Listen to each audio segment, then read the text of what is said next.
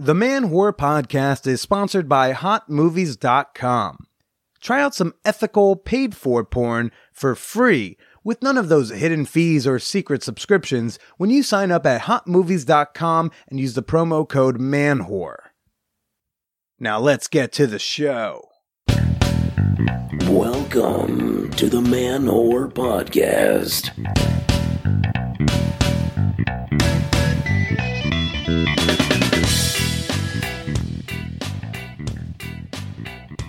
Shout out to all the hot mamas who make me call them daddy.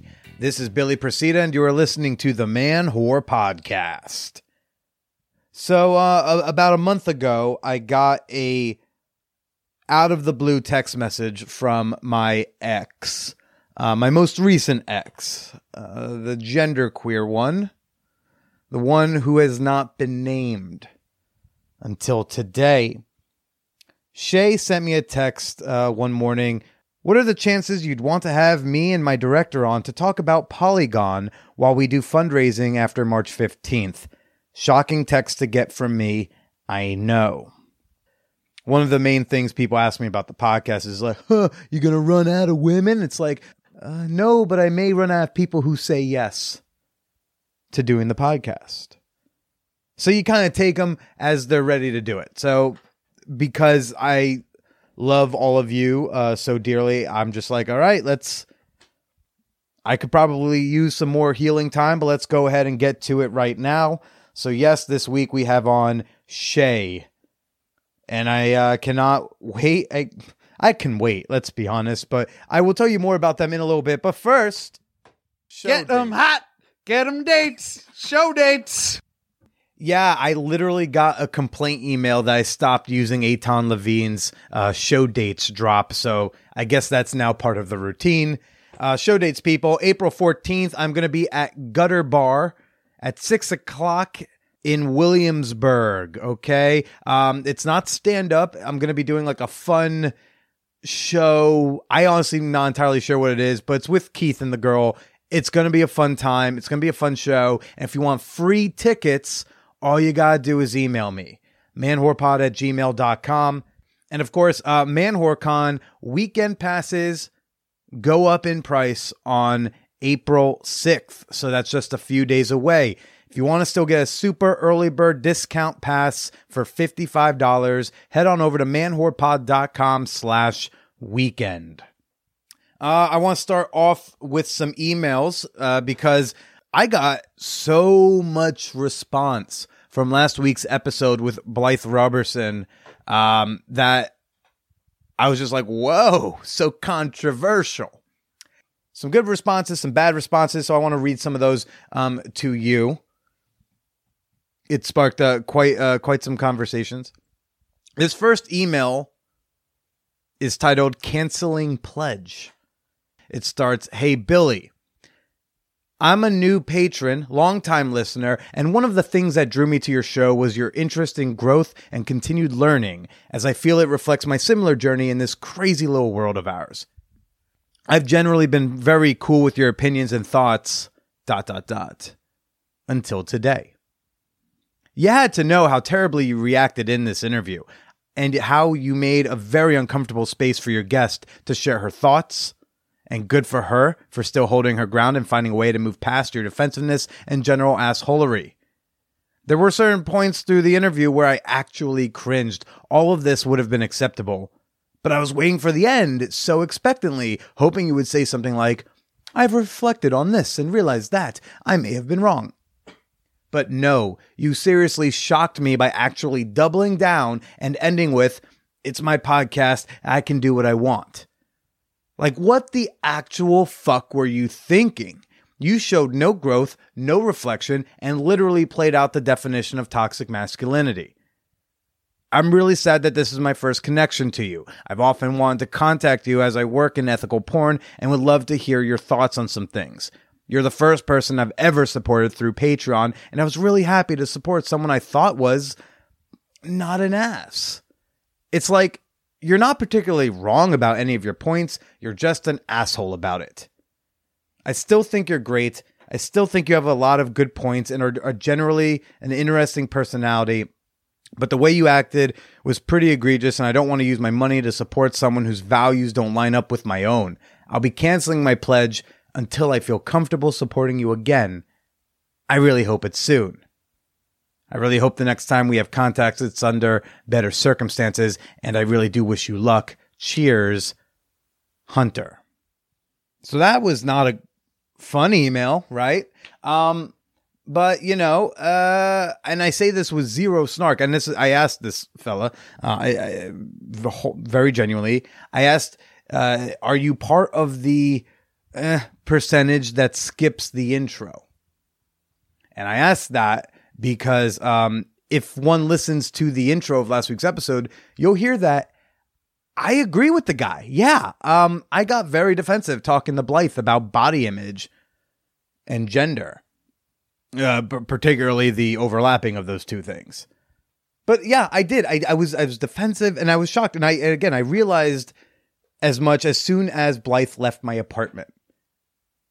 I, I just and again you've heard this in the intro last week, but I just kind of went I stepped backwards and was kind of like, whoa, like I got so worked up.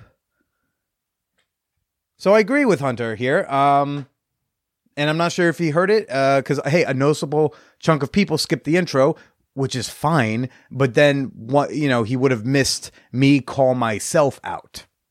But yeah, you know, the, sometimes these conversations can get heated. Sometimes they get very um, passionate because we're talking about passionate and um, and sometimes very personal topics. All right, this next one comes from a, a, a neighbor to the north. We're just gonna call Hop. Uh, she wrote in, good podcast episode. I get touched out, so to speak, on a lot of the things she discussed. Maybe it's because of how I was raised or that I'm a punk kid, but how I looked was never a factor in how I valued myself. I knew magazines were bullshit, but I have weird body issues because of my brain. It's easier now, unless I'm too tired, then my body looks weird to me. Sorry you went through weird body things too. Happy Thursday. Uh, this next one, uh, this is a comment or a couple of comments from Daniele. Uh, this comes from our Patreon only Facebook group, The Champagne Room. Every week we do an episode comment thread on that week's show, and uh, and this was and we had a very active comment thread for this, and, and these were a couple notes I pulled out from Daniele. I don't care to get on one side or the other of the argument you had because it's hard to argue about other people's perception and you two were both mostly on the same page of what you're talking about.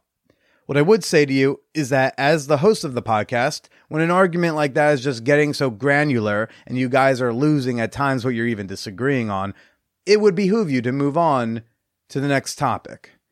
It was a relief when she said we'll just have to agree to disagree, and I really think as the host, you should be the one doing that before your episode spirals downwards. Uh, and then he continued uh, talking about her bonus episode that came out the next day, again on Patreon. Blythe says any man who refuses to identify as a feminist is either A, acting on internalized misogyny, or B, being a little shit. Uh, to summarize Billy's third option is that he's scared it's a label that will be used against him if he ever slips up, such as calling him a fake feminist, or people will say he's using feminism to get laid. Personally, I'm more on board with Billy. I have no problem identifying as feminist to people I'm talking to in real life, but I have also shied away from putting it online in, say, a dating profile. Because I've seen a lot of women post stuff along the lines of, any guy who announces they're a feminist probably isn't. Or they'll see a profile like mine that says poly and feminist and think I'm just listing things to get laid. Maybe, as Blythe suggests, uh, it's something that we both should get over. And I thought that was an interesting thought. Uh, lastly, the last email regarding my Blythe Robertson episode uh, comes from Blythe Robertson, where uh, I reached out after sending her like the initial hey, your episode is up email. I said, uh, also, one guy got really upset this morning, writing me a big email about the episode. One point that stood out that he said uh, was, I clearly made you uncomfortable. I didn't pick up on that, but if you were uncomfortable during the chat, I'm sorry about that. You're great. And she responded, Hey, thanks again for having me on. Yes, it was a little uncomfortable, but that's life when you have different views. You did a good job of listening when I pushed back on you. So, in case anyone was upset at me on her behalf, we good. Uh, time for the fan whore appreciation moment, people. Okay. Um, this is the part of the podcast where I like to give some shout outs to members of my fan whore community on Patreon. I uh, wanted to give a thank you to, yeah, Feminista Jones. Oh, is that name familiar? Not only do you probably follow her on Twitter, but you've heard her right here on the Man Whore podcast, and she was killer. Um, she's a member of the community. Shout out to Jed Fraser, my the horny Aussie. His origin story is so funny because it was late one night. I was horny. I was tired. I was sad. And I just said, you know, if you DM me a body part, I will send you a picture. And I got a DM from Jed that just said balls. So I sent them a picture of my balls. And I said, you know, we I tend to share a lot of that and more when in in my little slutty kick group, the Peep Show, you know, for my ten dollar and up uh, Patreon members. Dude joined minutes later. He was like, "I need more of Billy's balls in my life." And uh, and he's been getting more of Billy balls in his life, and, and uh, other people's balls and parts and all sorts of fun things. Uh, so shout out to Jed and thank you for your support, and uh, and a thank you to someone who just goes by the letter M I like to think there's some sort of slutty secret agent out there who like also low key loves the podcast. Um, you know, stay safe out there, taking down whatever kind of governments and assassinating people. I don't know. I'm glad that uh, in between secret operations, you can enjoy my show. And you too can become a member of our community for as little as $2 per month. Yeah, no, it's $2 now. Look, I gave you warning. It was to go up. You chose to wait and sleep on this. That's your fault. you can join this group of like-minded, sex-positive individuals uh, at patreon.com slash manwhorepodcast. Again, that's Patreon, P-A-T-R-E-O-N dot com slash manwhorepodcast. Oi. Um... So, you know, hard left turn. Shay is on the show this week it was a, a, a surprise, unexpected guest to have. Um, when I find myself back in environments from which I have evolved, I I often find myself reverting back into whatever role I played back then. If I'm with my family, I feel like a black sheep when I am visiting my old boarding school and I'm surrounded by like my fellow alum, people I went to, you know, went to high school with, I fall back into this shy, I don't belong here role. I fall back into the no, I'm not a cool person role. Similarly, with Shay sitting 12 inches from me, I fell back into this role of putting them on a pedestal. And I fell back into this argumentative and apologetic mindset. You know, obviously I push back during this conversation on some of the things that they say, but ultimately I, I tend to acquiesce. If not verbally, internally. This was um the most difficult episode I've ever produced of this podcast. Okay. And I had to arrange a woman to uh, blow three different strangers as they drove her three different legs of a journey from Philadelphia to Brooklyn. Okay, uh, uh, that that was difficult, and this was much harder. I I I tried to go through this episode. I started listening to this episode three or four different times before I was able to actually sit through in one sitting. There were a lot of times I had to pause and stop and collect myself or go work out or text a friend or smoke a bowl or whatever. But I was disappointed in myself for falling back into that. I think there are times during this conversation I really could have stood up for myself better. I think there's other times I could have listened more. I felt embarrassment. I felt guilt, shame. There's a lot of negative things that come out about me in this. Um, um, I'm I'm embarrassed by you know a particular night that we describe because you know, mental illness can be embarrassing. I know a lot of people are all advocates of stuff. I'm still learning what the fuck is wrong with my brain, so that you know brings its whatever's with it. Um, and I feel obviously guilt about that night, and I feel shame about how the relationship just went down in general. But I, you know, th- th- during the conversation, I I feel disappointed that I'm not getting a lot of emotion from them.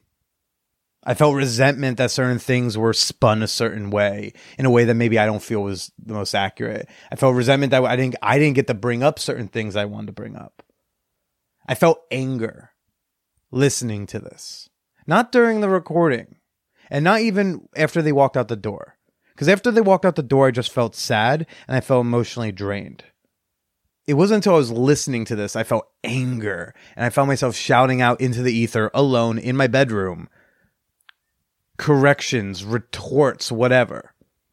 And I believe that anger is a secondary emotion, and I'm not even sure yet what the underlying emotion or emotions are there. That's scary for me. Very few people bring out the level of anger um, that Shay brought out at me. I, I genuinely think it's limited to Shay, Paige, my mom, my sisters. I don't know what that means.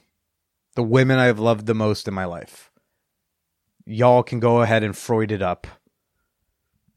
So instead of trying to um, spend time like correcting the record or bringing shit up or whatever, um, I just kind of wanted to share with y'all what I felt editing this one because it was really hard. And I hope you appreciate, uh, you know, what this show is because there are going to be times you're going to think, Billy, wow, what the fuck, dude? But have you not done something similar in your life? And have you not had the same happen to you? And does that maybe not show that we all do shitty things to people we love? And there's a lot of things I wish I could take back. My time with Shay, because sometimes I think, you know, if this thing didn't happen here, um, maybe that goes a distance my biggest fear uh, with this episode, w- not the episode itself as much as the conversation, I was most scared that Shay was going to show up and I was going to say how much that relationship meant to me. And I was afraid, I was so terrified that they were going to try to shrug it off like, well, that relationship didn't mean that much to me. You know, try to play it cool because, you know, they kind of have a jaded, snarky, arm's length personality at times. It's, they did not do that. Spoiler alert. But I was I was more terrified of Shay invalidating our relationship than I was afraid of them bringing up December 26th. I was more afraid of that than I was of whatever fucking responses I get to this episode. I was more afraid of that than fighting with them all over again. For better for worse, um, this was one of the most significant relationships in my life. I've definitely learned a lot. And I hope uh, in the next one I am better. It's the um, the best I can do is try to be better. Um, I really did love them. I'm just sorry. And I wish it could have been less traumatic for both of us. All right. Um, this is the worst segue I've ever done into an ad read. Hotmovies.com, everybody. When you're sad and lonely and broken up, you want to jerk off and cry, right? I love hotmovies.com uh, because I think it is, as you all know, both uh, an ethical and affordable way to hashtag pay for your porn. It's a pay per minute porn site, so you just buy a bundle of minutes, and as you watch the porns, they deduct minutes from your time bank. You don't have to pay for each video. You don't have to rent them. You just want to watch three minutes of Polyamory Volume 2 starring Anna Fox? Do it. It will only cost you three minutes. And that money, those minutes, those dollars, they go down to the studios, which allows those studios to pay their performers. And you can feel good about it instead of constantly going to Pornhub and jerking off in shame. And yes, there is a polyamory trilogy um, that will fit the theme of, of my Poly X. Uh, yeah, polyamory. Uh, there's a trilogy where, you know, they say in the description polyamory is a growing lifestyle that is about the idea of multiple relationships. Because in these porns, all of the anal with different partners is about the love. Yeah, this is loving anal we're doing. you can get 20 extra minutes on top of any package you sign up for when you use promo code MANWHORE at hotmovies.com. And hey, if you want to try it for free, I don't blame you. They got a free trial that becomes a 40 minute free trial when you use my promo code. Again, that's hotmovies.com code manwhore. Pay for your porn, pay for some of your porn, pay for something because these people can't keep doing loving anal for free. And now let's get to this week's guest, Shay. We're going to say a few things. Um, hi, my name is Shay. I'm close. Yeah. now 26 years old as of Friday. Happy birthday Congrats. to me. Yep, I survived another year around the sun. It is an accomplishment. It is. It is, definitely. Yeah. Uh, so this will be the first time we've had like an actual uh, sober conversation Yes. with each other in person. Yes. Yeah. Uh, I'm sober. Are you sober? I'm sober. Okay. Yeah. I'm shit on mic when I'm not sober. And I was like, I'm not going to start now. no. Not right. Right. with this one. yeah. Uh, no. Yeah. Um, That would actually be kind of interesting, though. it's Just like a drunk Billy going at this one. Yeah, it's like let's let's make Billy interrupt more and uh, have less coherent points than I already do. Uh, But I was certainly, I mean, look, this is an episode I knew I'd one day reach out for. I did not realize it was going to be this soon. Yeah. uh, that it would be happening. So Yeah. it's uh, it was kind of serendipitous in a way. Yeah. Serendipitous. Is that the word you want? Serendip? No, uh, but it's a word that sounded like it goes in there. That's how I tend to formulate most of my sentences. If I can't I find the right one, yeah. You grab whatever comes by. Yeah, throw it in there. Hope someone doesn't catch it, but Yeah. clearly too smart for that. Sorry. Yeah. Uh, well, it's a good time to say I'm sitting down with Shay, uh, my ex, from very fairly recently, in my opinion, in terms of my personal timeline, Yeah. because you are the last like serious partner I'd I'd had. Really? Yeah, I haven't had a girlfriend since then. Really? No. Oh, I didn't know that. Yeah, Sorry, you you've kind of. stopped listening to your show. It was kind of like weird for me. How long after did you keep listening? Um, probably like two weeks if I'm being completely honest. That's fine. That's better than Paige, who I think kept listening for months. Oh, So- well, yeah. That's a lot better. You mean P? Uh, well, I mean, she's she was named on the show ages ago. Like, there's Oh. it's kind of like a. That, I mean, that was a thing with you that I always uh, that I explained. You know, there and sometimes people will ask me, and I'll be like, well, there's at some point if the relationship gets serious enough, there's like a podcast talk. Yeah. You remember that when Yeah, we had yeah, it? I it remember was like, having that. yeah, what do you want out there? Yeah. Do you want your name out there? Pictures, no pic. Like, what Yeah. what are we dealing with? And uh, and she says like, yeah, say my name. I said that's not a cat that ever goes back in the box. Right, right, right, So right. I I tried. I don't I don't get too hung up over it Yeah, definitely. these days. Wise decision on your part. yeah, wise decision. What wise decision? I don't know. You were just like, yeah, I don't want to be named yet, and uh, and it almost like foreshadowing. It's like, let's see if I keep you around uh, long enough for that to be relevant Oh, I don't information think for that everyone. was. I don't think that was the reason. I think it was more just that with my acting career, Hmm. I didn't want anything that could possibly be unsavory. But I mean, freaking now I run play parties like with Hacienda, so yeah, I just I Yeah. just heard you're about to throw. Was it is it your first one you're about to throw with them it's or? technically our first one. Um, we're doing it on 420, so it's going to be a nice, funny theme. We're going to see what happens with it, but we're trying to like right now secure like performers and stuff and Mm-hmm. DJs. It's a lot of work. Will you be better if I have like a mic stand so we can get you closer on it? It's a small mic stand, but something I just want to get you closer. Sorry, you're no, I'll focus on it. I'll focus. Okay, cool. Um, I should be better at this. Like, wow. yeah, I should also be better at this now, but I don't know. You're a different uh, type of X to me because obviously you were way more significant than like the average person I have on the show. And I was thinking about what I at least want to talk about, but I feel like, I mean, I don't want to say like talk about automatically equals grievances. Yeah. But I know my grievances mostly took place after the relationship was over, whereas you, a lot of yours were during. Yeah. Um, but I don't know what was on your mind. Uh, you know, when you knew you were going to come over to do this. Um, I don't know. I was trying to like flip through the memory book of everything that happened in the relationship. And it's honestly, this is like not to be mean or anything, but it's honestly hard to remember all of it because I tried to like black it all out of my mind. I'm like, that was all just really painful and like b- by the end and like really traumatic. Like, I don't want to like keep living in that. And then listen to the podcast for two more weeks and, you know, self sabotage. And my therapist said it would be better for me to like try to like focus on other things. And I think because of that, I buried a lot of the memories. when you first go to listen in, like, are you are you listening in to see like, is he talking shit about me, or Yeah. like, is he really sad, or No, no, no. I was like, I, he better not be saying anything that's like super, I don't know, like shitty about my yeah. character, you know? That's what I was most worried about just because we did end on such bad terms. Very bad terms. Yeah. You had to pick right Probably before. like worst terms I've ever ended on. really? Yeah, I think so. I mean, we will we can get in that later because I, I know that's one thing. Um, I my one of my big things was your timing because um, you know, I can't that just that Super Bowl had high stakes for me because like I can't get dumped and watch Brady win a ring. Right. Um, I was I was drunk at a Super Bowl party with like 30 people and like every- wait, you were drunk when you broke up with me?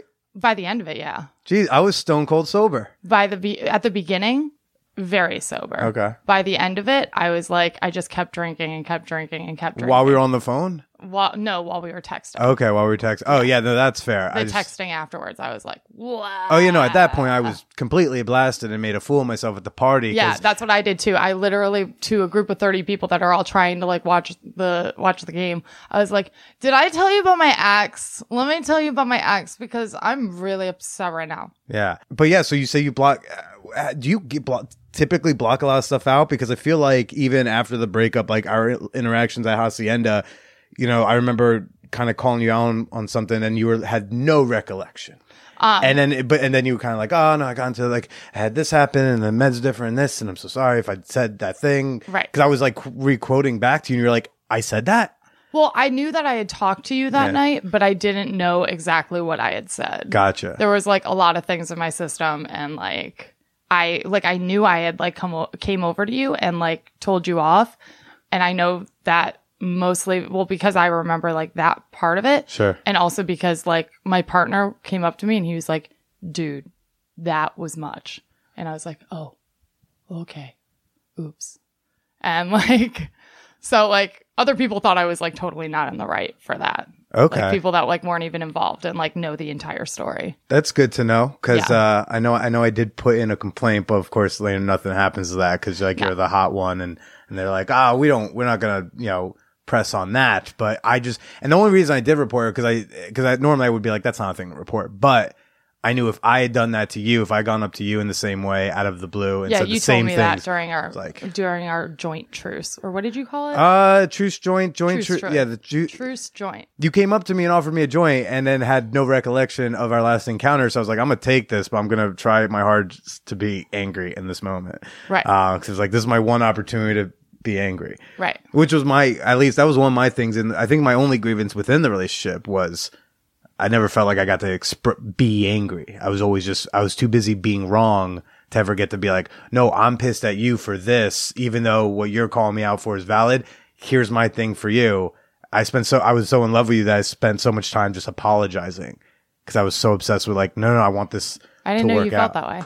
The I love you thing. I No, remember no, no. because I was like, I was No, pretty you clear gave me with that, that. on a card, like on like Christmas Eve's Eve or something. yeah, I used a really, I, what I thought was a really fun, cutesy, uh, thing for, It was shocking for sure. yeah, I, like that soon in a relationship. I I just remember being like, "Whoa." And I think That was your exact word choice was well. Yeah, whoa. I remember the look on your face. Yeah. I think that like initially it actually like scared me to have somebody say that to me again just because of the relationship that I had with E previous to that. Mm. And um I think I just like wasn't ready to take that He was step the with someone. chick or the dude? I forgot. the genderqueer person who's actually now a trans man.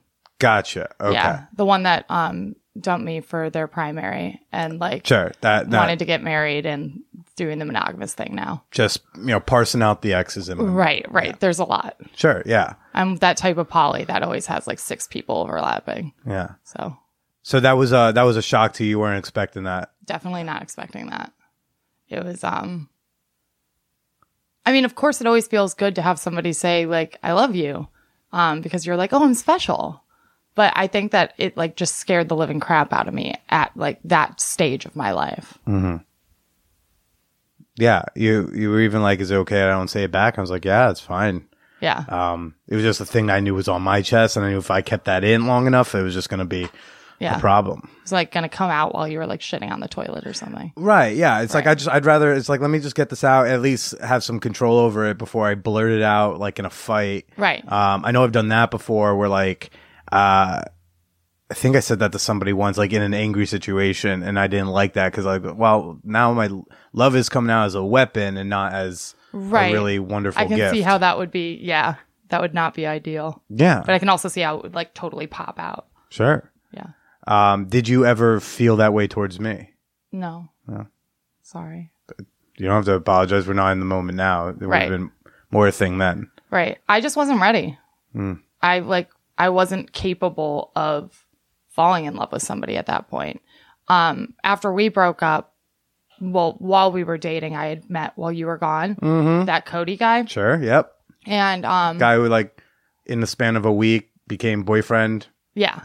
And there was an "I love you" in there. Right. But I, but I love bomb. I just want to just check. Okay. No, no, he was absolutely like it was one of those things where I was totally um like in like one of those brainwashy type situations and he actually turned out to be like a totally unethical person. But um it took me 6 months to figure that out. Um but yeah, it was it was a really like strange strange strange week. And but the thing is, he never told me like you should break up with Billy. Like he was never like he's not the type of person to like badmouth metas. Yeah. Um. It would also be really like shooting for the moon on that one when you've been with the person for days. Right. Uh, and to then also be like give a relationship advice on a person he'd never met. Right. No, but you should know that like he wasn't like influencing. Never once decision. thought that. Okay. Simply just was like, okay, that's interesting. Yeah. Yeah. Yeah. Yeah. He was interesting, but he had a lot of like great qualities. He had a lot of like not so great qualities. Right. Well, I um I don't I what I what I want to not do is um I didn't want to sit here and just like list grievances at you. And if you if nothing's coming to mind for you, I did like ask for does anyone have questions for this From other particular people. one. Right. Okay. Um and I guess one of the ones that goes to the early times was uh Daniele asks what you saw in me or how did you because yeah. also the origin is like I didn't hit on you in Yeah. the slightest. Yeah. Uh I in fact was like, "Oh, this chick's totally gay." That was my Yeah, read. I and I was like, was. "I'm just gonna, yeah." I was like, "I'm gonna just right. At that treat time, her like a person." At the time, right at that time i identified as lesbian um and had been with only women for two years. And um we went to go see professor marston and the wonder women fantastic film. yeah it was really great. And i remember they did that scene where and mind you this is before any of like my my diving into like the sex pos community. Only had like you know like wanderings about what that would be like and there was a scene where they were wrapping the one girl up in rope Right. and I remember I put my hand into the popcorn thing. This is so lame. And you put your hand into the popcorn thing and like our hands touched and like my uterus did things. And I was like, what the fuck? I can't do that with boys. And then I was like sitting there and the entire rest of the movie, I was like, I'm very confused. I'm very, very confused. I think I just got like excited by a man. And I had no idea what it was. It was like we had a brief conversation before the film. Yep. And then I couldn't stop thinking about the fact that I had those feelings towards, like, had that excitement towards somebody. So that's why I reached out. And I mean, then we went and we got drinks, and then I got like blackout drunk, and then we fucked on the first date. So that's Yeah, it was a bit of you fucking me. I, I like to think. I Yeah. also were you blackout because that was that's big concern, cause because then there's no telling of when you're blackout. Yeah. Um, well, I mean, I, I like, I browned out, you know, like when that thing is like, Okay. you don't know exactly what was said or anything, but you're like, oh, I remember like a bunch of weird images of like me fucking this person. Do you know what I'm talking about? No, I don't tend to brown out or Okay, anything. yeah. I I don't even really black out. Uh, well, at that much. stage of my life, I was, I don't really drink anymore. Okay. Um, but at that stage of my life, I was, and for the following like four months following that, I was like drinking significantly, and um, yeah, wasn't really like a shining part of my character. See, what stands out to me is like in that popcorn moment, like my thought was like, I really hope she doesn't think I'm trying to hit on her because like obviously not into dudes. So I just hope that she doesn't think here's another poly guy trying to fuck me. Yeah, That's, so all funny. went through my mind uh, when our hands touched. No, that's so funny. Yeah. yeah. And then uh, and then you reached out. Actually, I was on my way to record with someone, Maya, if if y'all listeners remember, and I remember Maya. yeah, and Maya and like I left that recording like oh like let's try to date again, but I was more I was so excited leaving your place and just like reviewing your Carfax because I because you sent me some Oh Carfax. yeah, I remember that. That was so good. That yeah, was probably it was like clever, it was witty, it was funny, Yeah. and I really like a funny person. Yeah. and it's that's the turn on for me. So like, yes, I'm like, oh, I'm excited. Like maybe Maya and I, but it, but really, when I, as soon as I left her apartment, it was like, okay, so what's up with this person here? Like, Yeah. and uh, so I guess that's that was your initial attraction to me was some weird emotion, some internal thing you can't describe. Yeah, definitely. It's it was just like this thing. And I think I think that I was also questioning my sexuality at the time because the person that I was dating when when I started dating them was genderqueer. And by the end of it they were like, I'm a trans man. And I'm like, all right, I guess I'll switch pronouns again. Because I, I met him when, When identified as a woman. Identified Sure. as a So woman So you've used all the pronouns. all the pronouns Yeah. for this person. I am like, dude, like I'm trying here. Um, and it's challenging.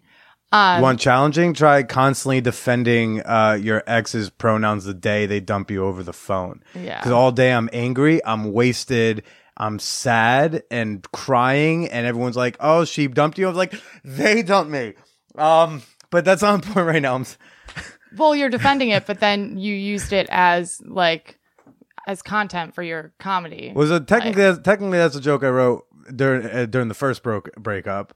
But also, it's not a joke that's at your expense. It's a joke at my expense. So Okay. I've never never felt bad about writing that one. The only reason I took it down off a tour the first time was because we were going to meet and we might get back together. And that is a thing where like a very rare veto power that honestly my family members don't have that level of veto power with me. well, your parent or your family doesn't really have a lot of power with you. like, you Yeah, really but, but like I'm, I'm, I'm hey, but like I'm with them again. Like relationships yeah, are good. that's great. But I still like if they say take this joke down. Yeah, there is a higher bar that joke has to clear uh, for that, or their argument has to be a higher level than yours, which simply like this hurt me, and I'm in your life, and that's why you know I took it. And then I was like, oh, once it was done, done, I'm like, well, that tweet's going right back up because that's a good joke. Oh. Yeah, yeah. And then I and then actually recently I've been trying to write jokes about how I used to be so against the they them pronouns. Yeah. and I'm so I, I'm, it's almost embarrassing how easy it was for me to switch them. And I was mad how easy. I wanted it to be difficult. Yeah. Because if it's difficult, at least it justifies the old opinion, kind of. Right. Where I'm like, it's the right thing to do, but it's fucking hard. But that it was so easy that I was like, now I'm embarrassed how easy it was and how much of a stink I put no, up. No, you were actually a lot better than like a lot of the partners that I've had at using my correct pronouns Mm. and like correcting people. Like it's usually a lot more difficult for people. I mean, it was really traumatic, like the way in which you found out and like that entire evening. But that was still something that like I'm sorting through in therapy, but you know. Yeah, that's when I'll probably get to therapy uh, at some point. I am in therapy now. Oh wow. Yeah, uh, I found a group thing, which is a, a group group therapy is really just like five. Oh, that's great. Yeah, I don't know. It's five dudes in a room, just where you share something, and then they all go like, "Ah, dude, I don't know." that's most. That's most of what group therapy with men in their twenties is like. Yeah. I But- could see that. But uh, I am in that. Uh, That's really great. yeah, actually, right of you. after. Yeah, you know, I tried. Um, uh, that was a that was an Effie suggestion after the whole March debacle last March year. debacle. Uh, the whole Paige comment thread thing. Uh, I have no idea.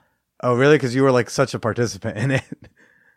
About a, a year ago, there was a whole big like let's all shit. Uh, Paige posted something on Facebook, and then everyone was like, "Fuck Billy." I got banned from two parties for no physical reason, and uh, and you group? jumped in.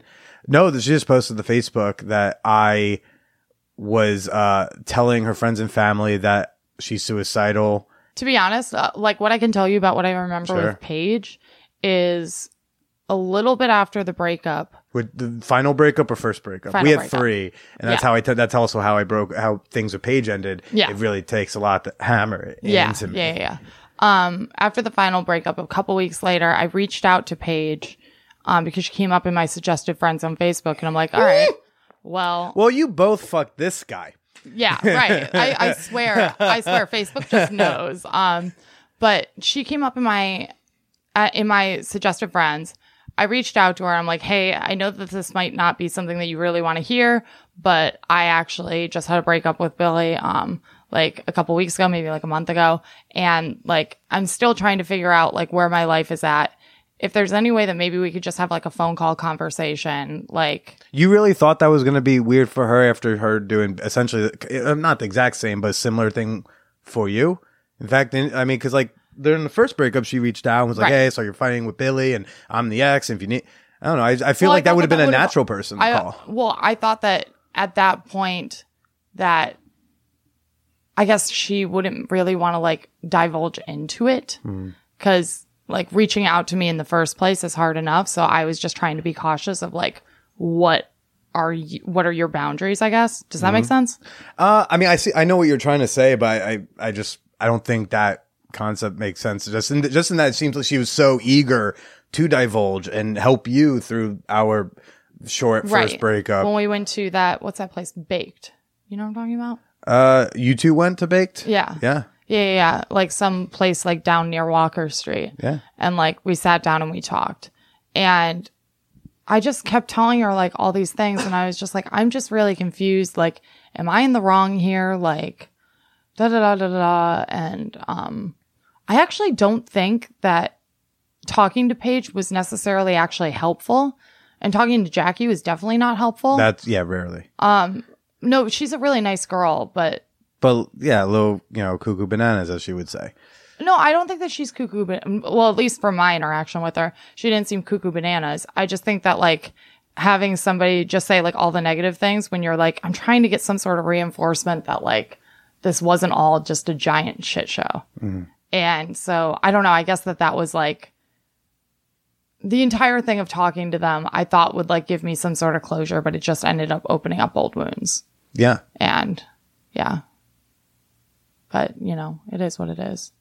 So what was the outcome of that? Of uh were you in the wrong, were you in the right? I'm sure they I'm sure they were just they like they were You're fine, me, you're yeah, fine. You're totally fine. me- 100%. You're in the clear. Yeah. They were like, no, like you know, this is all this is all like emotional manipulation. This is all gaslighting. This is all blah blah blah blah blah, and like this is love bombing. And like he- here, read these like twelve articles, and I don't know. By the end of it, I was just kind of like, I really maybe shouldn't have done that. And like, my therapist the next week was just like, I told you not to go over there. Like, so you had been you had been thinking about doing that for at least a, a week. Yeah, a week. Well, I talked to my therapist on Tuesday, and then I was like, ah, fuck that advice, and I went on Thursday. Sure. so, Sure. because I'm not very good at therapy. Yeah, we're trying. There, it's it's interesting. You were like, uh, you know, like, am I in the wrong or not? Was the question, and something we have been exploring in therapy in in the group was the concept of like, it, it, stop trying to figure out if someone's right or wrong because there is no one who's just right or like. We ask those questions so we know if we're good people or bad people, mm-hmm. but none of us are good or bad people Right. and and so we have to be comfortable being sometimes bad people Right. and that's something I know both my relationships with Paige, you know, like the first, I think, you know, half of the relationship with Paige is something I have to own up to and think about. And, you know, parts of my relationship with you is where I go like, this is where I was not a great person. Yeah. And then there's other parts where like, I am like the best person. And that's like, you know, kind of how humans are made up of. Yeah. So it seemed, it I just find it interesting that you finding closure was finding out whether or not you were right or wrong. And by way of that, almost like, was I the good person or bad person in this relationship? Right. What do you think now? Um, I don't really know. I don't know what to make of any of it, honestly. I think that I had a lot of like emotional breaks, which I definitely like took out on you. Like at times, um, I had a lot of like, like arguments escalated with us really quickly. Very quickly. They went from zero to a hundred and like, like race car driver, like on the go. Um, and I think that most of the escalation was on my part. So I think that I was wrong in that sense. But I also think that, like, honestly, and I don't mean this to sound like cruel or anything, but, I, I, I told you when you come here, be honest, be open. You Right. Don't, you know, but like, you really didn't have a lot of like experience in actual relationships. So a lot of the things that like I was arguing with- with you about, I was just like, how do you not get this? Like, this is not normal behavior. Like, people that like care about each other, like, don't act like this. And I also think that maybe like we weren't as communicative as we could have been about like the world of polyamory. And like we could have set our boundaries up more clearly. But that being said, I did have one rule, and that was tell me before you hook up with somebody. I knew this was going to eventually come up. Yeah, I told you tell me before you hook up with somebody, mm-hmm. and you tried to tell me that Who did I hook up with? Who did I hook up with? That I didn't tell you. the porn star at the AVN Awards, Jay Taylor, I did not hook up with. you fingered her. I was on a microphone as she was explaining A spot versus G spot versus whatever spots and Right. says, Can I show you while I'm surrounded by her boyfriend who gives a nod and two other people? And there's like, no, I understand. Yeah, You've so like explained all this. To my hand was in her cunt. I did not finger her. My hand was just in there. And she's like, Okay, now turn your hand down. And that's it. That's not a hookup. Yeah. So I would argue that you had sexual contact with somebody and that if it was me and I was in your shoes, I would say, hold on a second. I have commitments to somebody. Hmm. I'm just going to test to see if this is okay, which I totally would have said, yeah, dude, that's rad. Like, hmm. sounds like a good content piece for your show. But the fact that you didn't have any consideration for how I might feel was extremely damaging. I did tell you about all the other hookups that did or were being planned to happen, right? Yeah, definitely. possible maybe I don't see that as a hookup, and a lot of other people who I tried to clear that with be like, "Am I crazy here?" Like I don't know, and, but it's like But you that wasn't a also said hookup. to me, but you also said to me afterwards, first of all, when you told me about it, you called it fingering. Second Well, of yeah, all, tech, my fingers are in there, second- but I'm not like hooking up with her. second of all, okay, you told me during that conversation that fingering isn't sex. And that's just like a weird thing to say to somebody who's bisexual. sure. And third of all, you told me that it's not cheating if it's for your work. That's not exactly how I phrased it. That is not a like me doing sexual contact. That was like if I was in the middle of like a, a workshop. I I would um if I was like at a if I was at like a burlesque show and someone like oh, one of the performers comes up and like is looking for someone to just like rub her titties in their face and someone did that to me I wouldn't have like I wouldn't have texted you first to be like hey by the way this is about to happen or anything like that because I'm in the thing. But you would have told me, like, hey, I'm going to a burlesque show. And I would have been like, oh, okay. You would have assumed that there'd be sexual contact from the burlesque show. No, I would have assumed that like something, would could happen. And you don't know? think the same where I'm like, I'm going to a porn convention for the week? Because I did tell you, like, when I fucked a different porns, I actually told you about the whole Jay Taylor thing while I was in a taxi ride on the way to a porn store. I did tell you about. Right. Where I was like, I'm going, I'm sleeping over at Alexis's and we're probably going to be fucking. And, right? but like, I was also telling you about this that just happened because there was no real mechanism to. Again, it's not like she's like, hey, by the way, do you want to like shoot a little porn with us upstairs? POV, like, hey, no one will see your face. That I would have hit you up for because that's like more of a hookup. No, I totally understand that you've got your point of view on this. You're Okay. just never going to convince me that you didn't fucking break my heart. Hmm. Like you completely destroyed me because I thought I could trust you. And you had zero consideration for my feelings. The last one I would I would disagree with because you can't tell me what I felt or what I consider or don't consider. Because your your friend is actually one of the only I'll go people back I to do consider. I'll go back to your need from me. I feel that you didn't have consideration for your feelings. Oh, for listeners, I was told by Billy that whenever we're having arguments, I am supposed to say I feel before I say you're a shitty person. Well, you do you do remember that? yeah. All right. I use that still. okay. Yeah.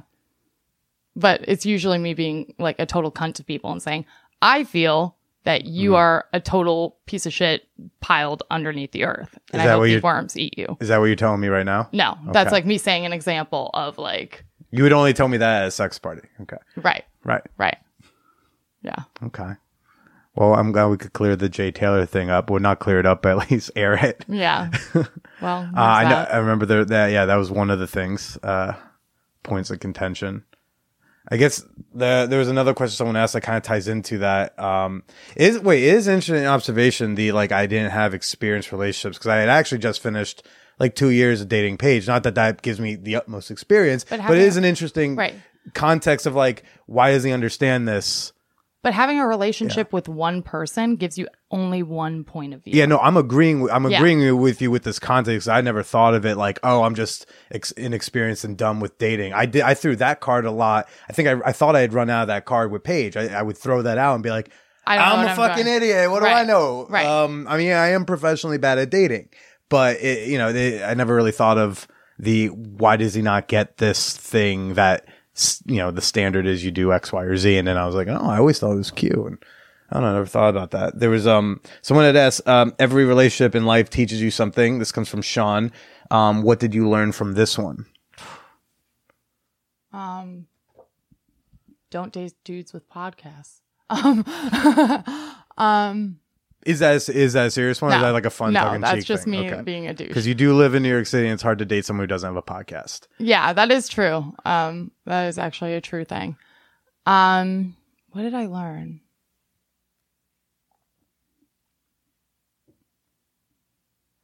Um, I guess from our relationship, I learned a lot about like my boundaries and things that like I won't put up with. Um, because it was so inflammatory at times That- Agreed. yeah, that I guess prior to our relationship, I really didn't stand up for myself.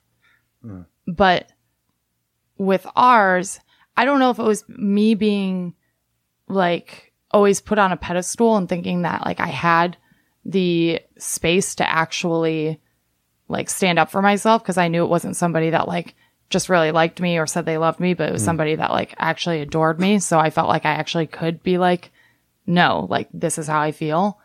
But I guess as shitty as I handled a lot of it, I think I grew in a lot of my, I don't know. It's hard to explain. Do you kind of get what I'm saying? A little bit. You you felt you, you felt it was easier. You thought I put you on the pedestal, right? Yeah. What? Well, there you go. I mean, that yeah, that makes perfect sense. If there's a power, if there's a seem, at least from your perception, a power imbalance. Yeah. yeah, you have the power, so it's easier to do this. I feel like maybe if if I was playing hard to, harder to get, maybe you would have felt differently. Maybe you wouldn't have. Maybe Right. you would have been like, "Who's this straight guy who's like making me feel things?" But also like he's he's all affectionate and then he's cold and this and Right. maybe it would have been different because maybe I would have had the power or whatever there. Right. But you definitely were in the power position the whole time because I think that's definitely something I do or have done with people I am crazy into is I put on the pedestal and like I want this to stay. I want to figure out a way to make this last longer. Maybe it's something I picked it up from my dad. Don't know. Haven't explored that yet. I don't really know if you got that from your dad. well, I mean, he he did. You know, it did take my parents five times over the course of eight years to fully right. get right, divorced. Right. Yeah, you did tell me that. Because that guy, I mean, my dad, Jesus, like, I think by separation number three or four, my sisters and I were like, dude, this is over. Like, Yeah. let it. But yeah, I definitely do that uh, because, and that's why I never really. I would try to stand up for myself at times. I would even like be like, tonight I'm going to tell uh Shay this and and uh yeah, no, uh cuz because you were angry too and you being angry was more important to me than me being angry. Making you feel better always took precedence to me over making myself feel better. Because that's what I do with someone who I'm like fucking goo goo gaga over. Right. There haven't been many women like that in my life. You know, you're part of a small handful. I guess I'm like, like I can totally recognize this fault in me, but like I'm really, really selfish. And like when it comes to relationships, and like I don't think that like my therapist would agree, and I don't think like my mom would agree, but I really do like put myself in the position of like, no, I need to get it my way because there's nothing scarier to me because of like the whole relationship like the Yeah. asshole guy. Yeah, that that's one where when you told me I was your most uh I don't know if you use the word traumatizing relationship or the worst relationship or anything like that. Traumatizing breakup. Okay. Um well you I I well not just now, I mean like back back when it had like during the call, you called me either like your worst boy like relationship ever or you used some sort of negative word where I was the most of it. And I was like, guy put a fucking gun in your mouth. Like, what the fuck? Like that, that, that was one of the things I think I was angriest about even after my initial Well, anger of the say breakup. things when you're angry that you don't Sure. actually mean. You know, like when you're. I think you when you're going through a breakup, you just let out anything and everything. yeah, you hurt people, hurt people. But I think that was one thing that stuck to, with me where I, up until like, you know, still right now, was not sure if that's something you truly believed. I think I leaned towards, I think they really think I was the worst one. And if that's, if they truly think that, they're fucking crazy. That was my thought. And that's been my thought for the better part, you know, for over a year was like, Right. there's no fucking way I'm worse than that guy. Right. And, and I get that it could have just been that, but I don't know why. I just believe that that's what you believe. Well, yeah, because when somebody says something damaging to you, you're going to take it like and internalize it. Um, Did I say anything like that to you that sticks with? No, Okay. no, I don't think so. Um, I mean, everybody calls me crazy, so like you calling me crazy kind of just like bounced off me. I was hmm. like, oh well, I probably am. So and then I found out that I actually am. Oh yeah. So yeah, Fun So times. That's a really fun development in like the therapy world. But now I'm on meds, so less crazy. And you were when we started running into each other at the hacienda. Were you? I guess you were on like a different medicate. You when you came up to apologize to me in a way, like you were all in. Like the first go to thing you said was like, "Oh, and I've had some medication changes," and uh, which is one of the reasons why I was instantly like, "I'm not going to stay angry. Like this is an apology, take a win." Okay, But so like the stood out to me. absolute transparency for this, and I can't believe I'm going to actually say this on a fucking podcast, but um, the absolute absolute transparency of it is I was put on um depression medication. Okay. Because my therapist and psychiatrist thought like, oh, well, you've been really depressed for like two, three weeks. Like maybe we should do something about that. Why don't we try putting you on this? And then they increased my dose and increased my dose. Like over like the course of a week, they were like, use this much, then Sure. then the next day use this much, use this much. And um by the end of that, I started having these really, really crazy up and down mood swings. Like where one day I was literally staying up until like four o'clock in the morning, sleeping for like two hours, going to work the next day, not tired at all. And then the two days after that, I'm like so incredibly exhausted, feel like I can't get out of bed, like crying over nothing, like suicidal thoughts and like like absolutely batty cuckoo stuff. And like um went to my therapist went to my psychiatrist about it and they told me that that is actually how they diagnose people a lot of times who have bipolar disorder so from there they were like okay it seems to us that you may have bipolar disorder we're going to start you on new medications that are going to try to give you like an equilibrium. We're going to put you on like an antipsychotic and a, um, I can't think of the other word right now, but another one. And, um, during the up and down and up and down and up and down, that's when I went Sure. to that play party. Okay. And so I was like not in a frame of mind. And that's not an excuse. Like I- I'm never trying to use like my mental illness hmm. as a like and like I think about that sometimes too with past relationships. Like, had I been on the right medication, like how would other relationships have worked out? How do you think ours would have worked out? Well, I think it would have been a lot less inflammatory and explosive. But if ours was less inflammatory and explosive, do you think that relationship stretches longer or lasts? I think it maybe would have stretched longer, but I actually don't think that we had the baseline compatibility to work long term.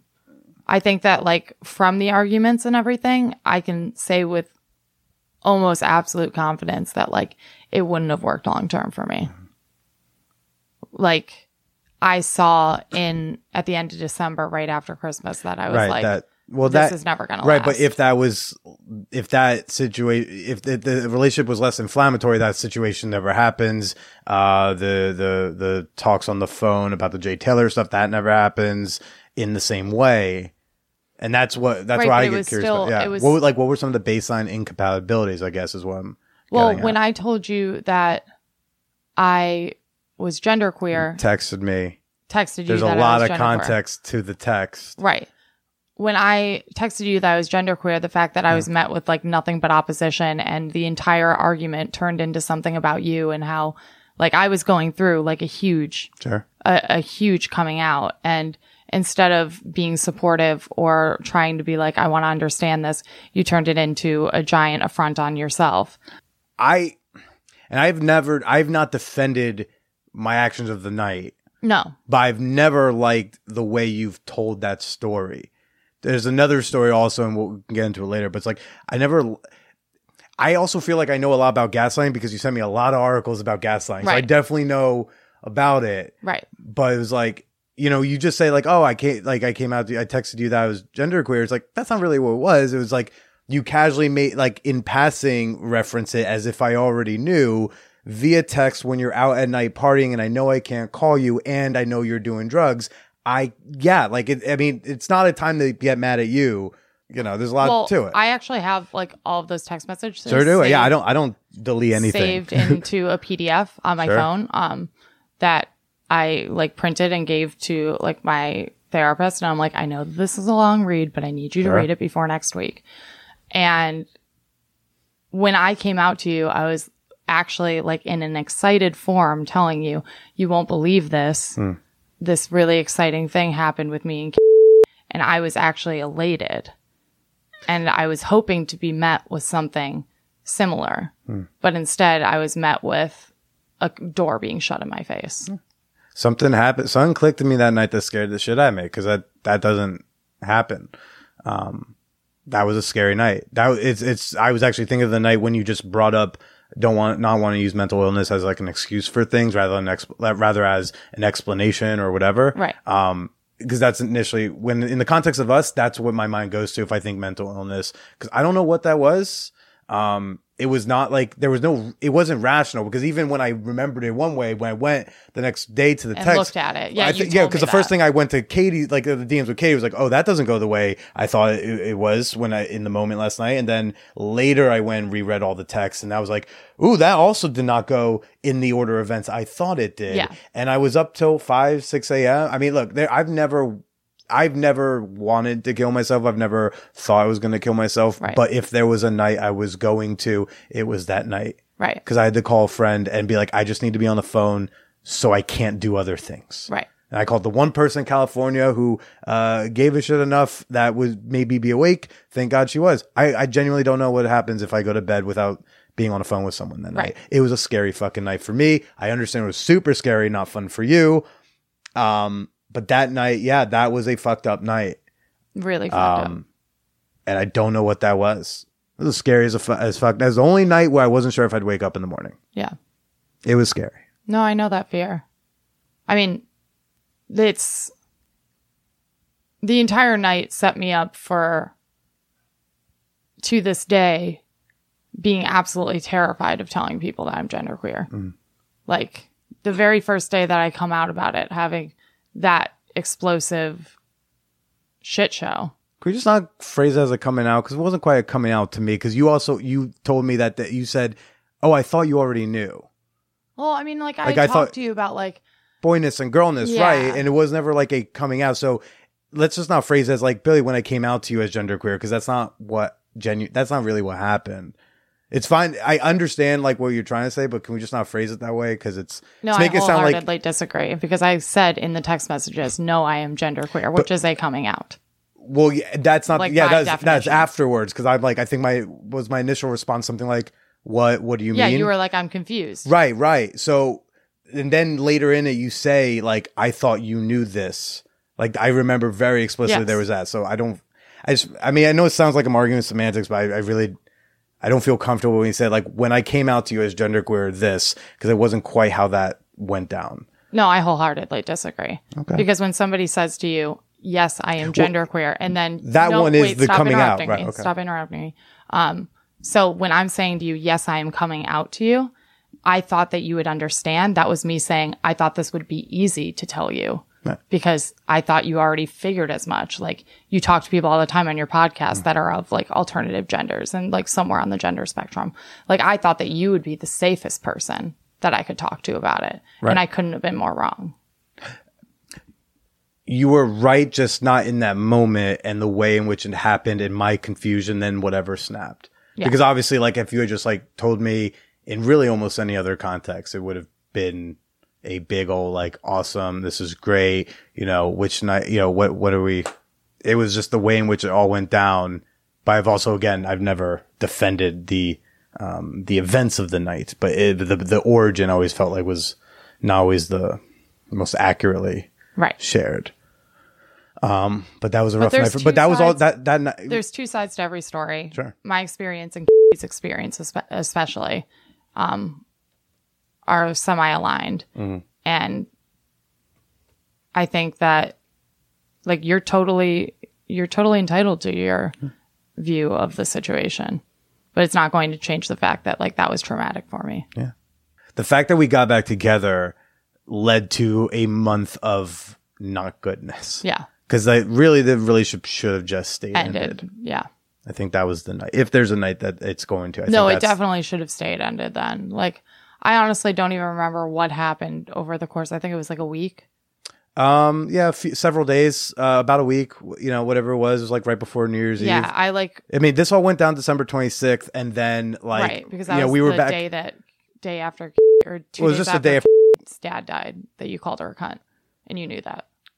I okay, we're gonna. I'm still gonna remind you that I did not know in that moment, as I forget information about fucking anyone and everyone until things are repeated to me. So I did not call her that. In by the way, it's also in the context of the that snap, Right. not an excuse but an explanation. I didn't just randomly call your friend a cunt, but um, I did not know that. well, you that did know that, but you didn't know it in the moment. That fine, I acquiesce to that phrasing. Um, yeah, it was too. The I remember just being because the day after Christmas, but that is another way to remember it. Yeah. Um. So, but we were back together by New Year's Eve, but we didn't spend New Year's Eve together. That's just in terms of timeline. It was like under a week. It was several days. yeah. Um, I remember just being sad, and then uh, then we met up at Argo. In between, there was the whole Paige connection, which was like wholly uncomfortable. Right. Um, but then no, we sat in Argo for like. I mean, that was part of like why I anticipated being like, I don't know what the right time length for this ch- talk is. I just remember Argo Coffee was like a three four hour talk, Right. and I think I still like have that letter. Right. Um, and again, that was another like, especially then I think because I realized how wrong I was in the night, um, how wrong I was about that night. I spent the next month on an apology tour essentially. Anytime there was a thing, I was, I think whenever I decided to stop fighting and realize I might be a little wrong, it did not become in my head, I'm a little wrong. Let's figure out how we're both wrong. It was like, I'm wrong and I am wrong and I'm going to do everything I can to make it up to this person because holy shit, I'm so wrong. Which again was like, I can see how you would like. I was wanna- overcorrecting yeah, after after yeah. that night for how bad it was and how bad I was. Right. Um, It was just always an overcorrection for me, which I don't think ever let me really be back in that relationship Right. because I always felt like I'm groveling. Right. What's can see how going What's would- going on for you for that month of time afterwards?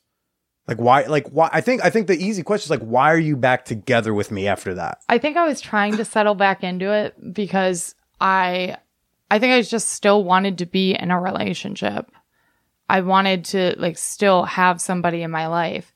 And I thought like I have it in me to make things work. Like I can I can like work through things with this person and I really thought that like that was possible, but it was like I felt like I was convincing myself every day mm. that I'm like I'm in this but I think in the back of my mind, I knew that like there was like irreparable, irreparable. Irreparable harm. Yes, thank you. What's it like hearing someone tell you that they love you without feeling the same? Um, I Yeah, genuinely I ask because I haven't been in the position. yeah, I actually had never been in that position before either, but I honestly like to be completely like frank with you, like I honestly felt like guilty almost every time that I heard you say like I love you.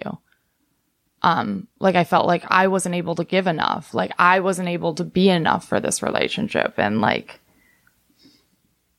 like I shouldn't be in it because I I can't give him what he needs. Even though you told me time and time and time again, you don't have to say it back. I don't need you to say it back. I still felt guilty all the time. like a sense of selfishness, like emotional selfishness. Yeah, like- because that's what I think you think you are. When you were talking before about like, oh, I'm, you know, I know I'm selfish, or there's part of me that's selfish, but like people who know me wouldn't think that. That's because like surface level, you are not a selfish person. I described a fucking painting that like I saw in Amsterdam once years ago and then you're like you tried to make it your mission to find it and then like you just you when you couldn't find it you took the facebook photo that i had of it Right. And, and then you I like warped it on Photoshop. yeah, you warped it and you tried to get it like on a canvas so like I could have the painting that I told you it's the only painting I've ever wanted in my life Right. to physically own. You were like, I'm gonna try to find it. If I can't find it, I'm gonna I'm gonna recreate it. Yeah. Um I you are not a selfish person. No, like I can be. I but emotionally be. selfish. But I don't think you're so I serve like in terms of like you know, two people in a thing, two people, I don't know, want a piece of bread. Like, I feel like you're not the person who takes the last piece Right. without seeing if anyone else wants it. Right. But emotionally selfish, I mean, I'm not going to try to pretend like I know whether or not, but I think that's more what you describe yourself as. But I would, Yeah. I would always disagree if you wanted to try to call yourself a categorically selfish person. I'd agree with your mother. Like, no, you're not. Yeah. You're how you handle yourself emotionally in relationships. That's between you and your therapist. But Right. you know, I just hope you don't genuinely think yourself as selfish. Um no, I think I have selfish tendencies and I think a lot of that comes from from the relationship. Sure. I think that As a defense. yeah, like I put a wall up because I'm like if I am not emotionally selfish, this person like might beat me. This person might lock me in a room. This person might put a gun in my mouth. This mm. person might do all these awful things to me. And it's just like this weird knee jerk fucked up response because of that. And I mean, I don't know, maybe maybe I've worked through it more, but I don't really know. The ex girlfriend in college, and I I'm asking this question not to sandbag you. I promise, Okay, and you can yeah. throw back whatever shitty things I've done if if you want uh, in response. But the the ex girlfriend you had in college was that huh? Virginia. Okay, was that before or after? Uh, It was during. I was during. Okay, um, so you had a person who committed like physical trauma on you. Mm-hmm. You also had someone like you've done that too. Like oh, you've no, you're talking about Sammy. Sure, yeah. Okay. I have a lot of names to write down. Um yeah. What's was so was that one before or after him? After. And what's what goes like so you do you want to explain? I don't want to. I want to sit here and be like you. You fucking hate your go. But like, do you want to sh- say that on your own terms, or It's probably not something that I'm willing to discuss because it is like the black mark of like my entire dating life. Sure. But as someone who's had similar black marks done onto you, Mm-hmm. it, I like again. I promise not to sandbag to be like, look Right. what they did. It really is like eh, to show like you've been on both sides of that coin, Right. especially when you did it afterwards. Right. And we're talking about being emotionally selfish and, and service level selfish. I, I don't know. Right. It's a story that came No, up. In my I head. don't.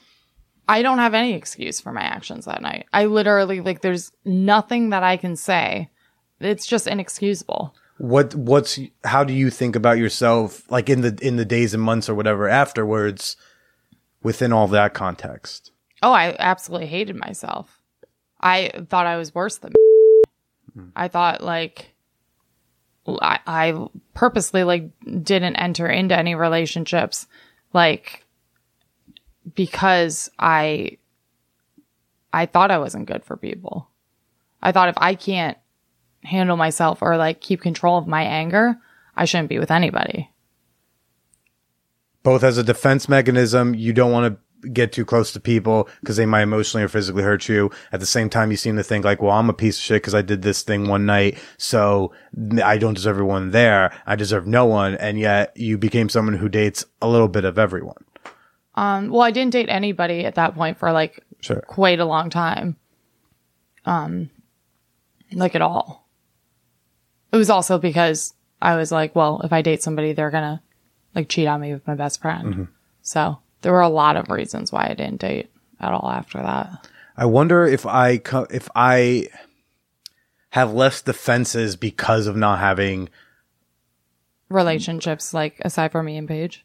Yeah, I mean, I've had other things that were serious, but didn't get to a certain level. I wonder if it's no, it's still not on the wall. Um, I had other things where like I felt very intensely towards women, and then they didn't return it back. But I was never the boyfriend, which is like the reason this show exists. Right. Um, so the most defensive I would get was just be like conscientious uh, or conscious of like whatever I'm in, but I never got any of these like um, th- I didn't really get a lot of baggage stuff until after Paige because Yeah. it was the only relationship, and you had a lot of relationship experience, Too many. which came with a lot of baggage, but also probably a good bit of knowledge. I would hope. I mean, granted, like you were like relatively young when I met you, Right. which and you didn't act it, which is one of the reasons I was so into into it because it was Right. like, oh god, this this is a person of this age and it totally doesn't act like it and driven and motivated and all that stuff. Um, my my therapist calls it being a parental child. It's a term she coined. Like when you're like a trauma llama of a person. Sure. and like you know you go through having to like you know like parenting my sister when i was 15 like when my mom was sick and like going through like different like relationship traumas and like losing people to like drugs and like things like that you just like grow up a lot quicker Yeah. And i guess like it made me grow a thick skin. But it also made me miss out on a lot because i never really like got to do the whole like letting go and being like 21 22 When did you finally feel like over the breakup? um i'm not.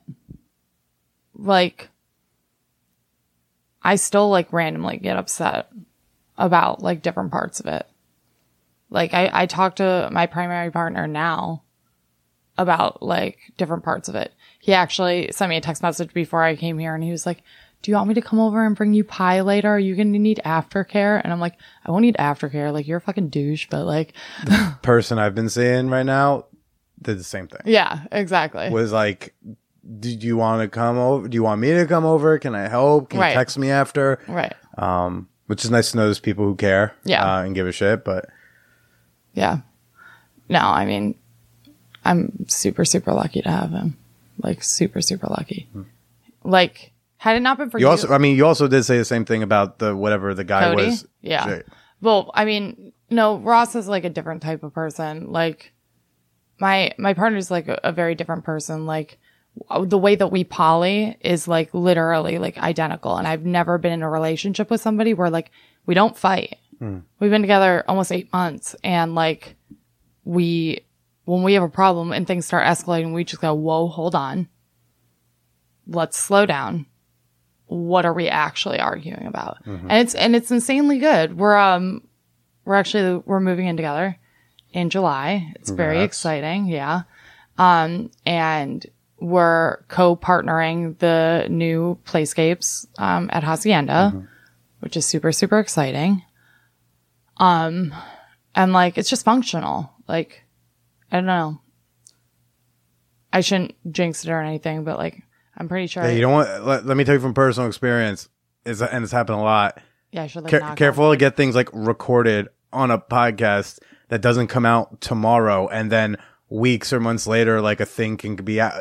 This comes out next week, but like if it, if it comes out like three six months, I have some episodes where it takes three months to come out, and then it finally comes out. I was like, oh boy, uh, we say we say the talk about my girlfriend a lot, and there is not one, so we should uh, address that. Right, right. Uh, I think for like four or five months after our breakup, I had to like if it was an AVN episode because like those you ones. have to like preface it. yeah, I'll do like about you know there might be like last year I did nine and they came out over the span of like six months. Yeah. So it might be four or five months later I'm actually feeling healed, but like I'm listening to a record I'm like oh fuck we talked about Shay again. Uh, oops.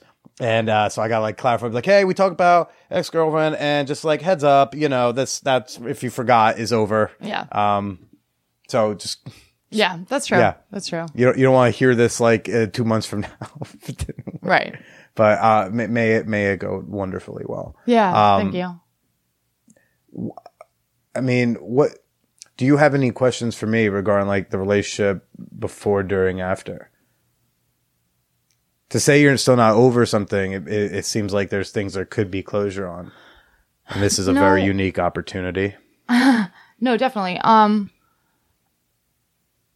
I don't think it's like that I have questions. It's that just I have still things that like I'm just still like hurting over. You know, like I said, like I have a really hard time coming out to people about being genderqueer. I talk about it a lot in my script, like with the genderqueer character. And like I I just can't fully sometimes I can't I can't fully feel open in myself because of that. And then there's also things of like getting into arguments with people and being like, "Oh my god, am I just like being crazy?" because like by the end of it, that was like the thing that like you would say to me the most is that like you're being crazy. And like that stuck with me for a very long time. I don't know. I, I really don't I really don't have anything that like I've been like aching to ask. Hmm. But yeah, it still sits with you Yeah. in a way. Yeah, but I think I think almost all my relationships do. I'm sure stuff from Paige still sits with you, and I'm sure stuff from me still sits with you. Like, I am definitely not over E. Hmm. am definitely not over Sammy. I'm definitely not over. Definitely not over Cody. I guess I don't really believe that you actually like can ever really fully walk away from relationships. Hmm. Like I kind of think that when you're with somebody and you have such an intense emotional bond, those things just inform you for the rest of your life. They never really go away. So there was an intense emotional bond. Yeah, definitely. I don't think it was ever love, but there was like a very intense emotional bond. I wouldn't have gotten back together with you three times. Well, mm. two, like two times Yeah. with three different, Right. you know, thingies. Yeah. Like, I wouldn't have done that if there wasn't an intense emotional bond. And like, it was an exciting time for me because I was, for the first time ever, being introduced to like the sex positive community. And like, I went to a makeout party and like, then I went to a sex party. I'm like, whoa, like everything is crazy and like so cool. And like, oh my gosh, I was spanked and I really liked it. And like, that was all eye opening to me. And now, like, now I'm like, you're you're just knee deep in it. yeah.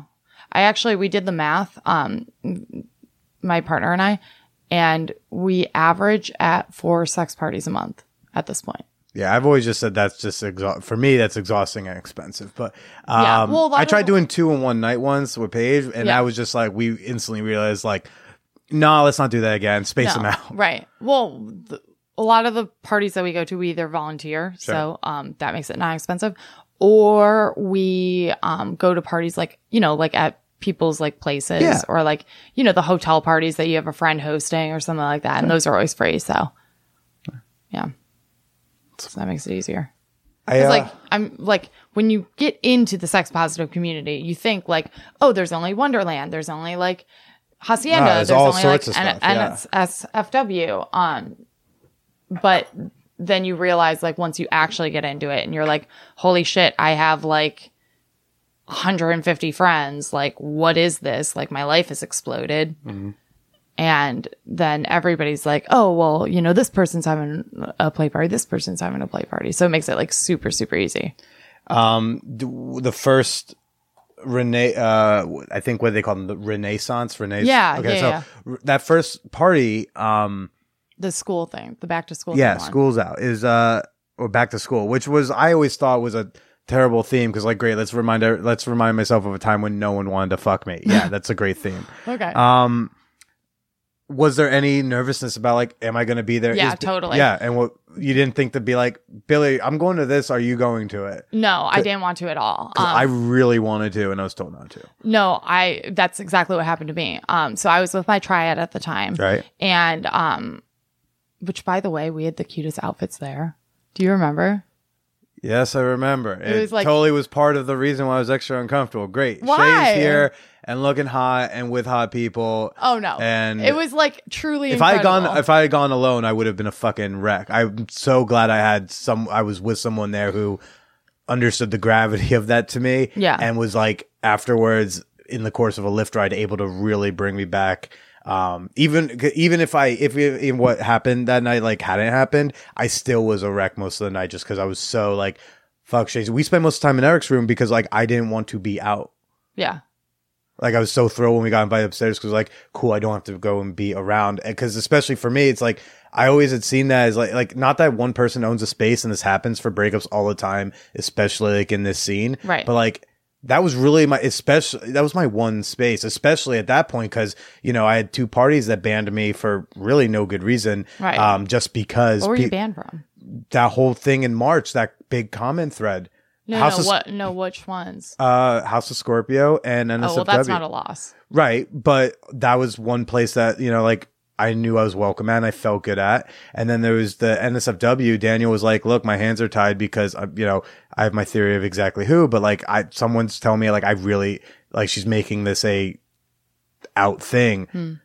So there's- I got banned for two communities in a day that like I had no, Well, you're not like that kinky, so NSFW isn't like a huge, loss. a, it's a huge loss. Play party. well, it's a no, fun I'm party. just. I'm Yeah. sorry. I'm just like trying. Yeah, please to, don't like, downplay no, that. No, I'm trying to like make it not as terrible. No, no, it was you. it was just I don't know. yeah, it's okay, it's okay. But yeah, just uh no seeing you there and like seeing you happy. You know, that I was I was uh, it was a rough night for me. It was even if again, even if we hadn't interacted at all, it was going to be a fucking rough night. So yes, you had very cute outfits and it was one of the many things that made me go like, okay, this is going to be a night. Yeah. If you had well, showed up looking like shit, maybe like you know, maybe you got ugly or something, that, that could have been cool. If you had had a dumb haircut, I could make fun of in my head. Yeah. that would have been helpful. Yeah. but it's like no, none of the haircuts. Even when you want to do like Andy Warhol, it's like no, it looks great. yeah, rocking the Andy Warhol now. Yeah, It's pretty great.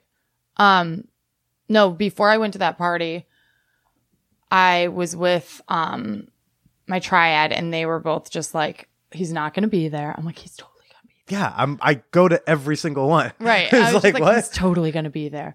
Um, and they were like.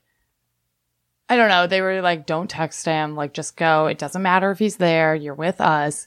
And they just the entire night did a great job of anytime they saw me like getting distracted, like mentally distracted, they would like pull me back out of it Mm. and pull me back out of it. so you had the same thing that night too.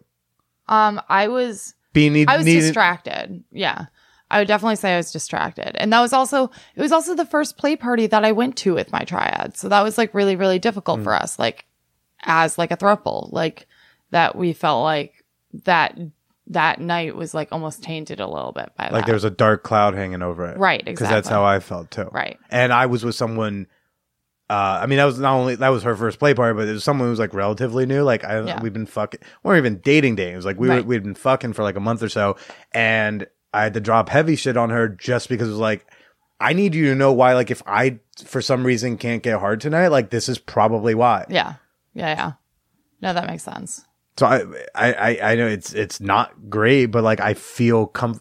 I don't want to say I feel good. I'll change it to like I feel comforted that you felt a similar distraction that night too, Right. And I wasn't the only one. I think my big.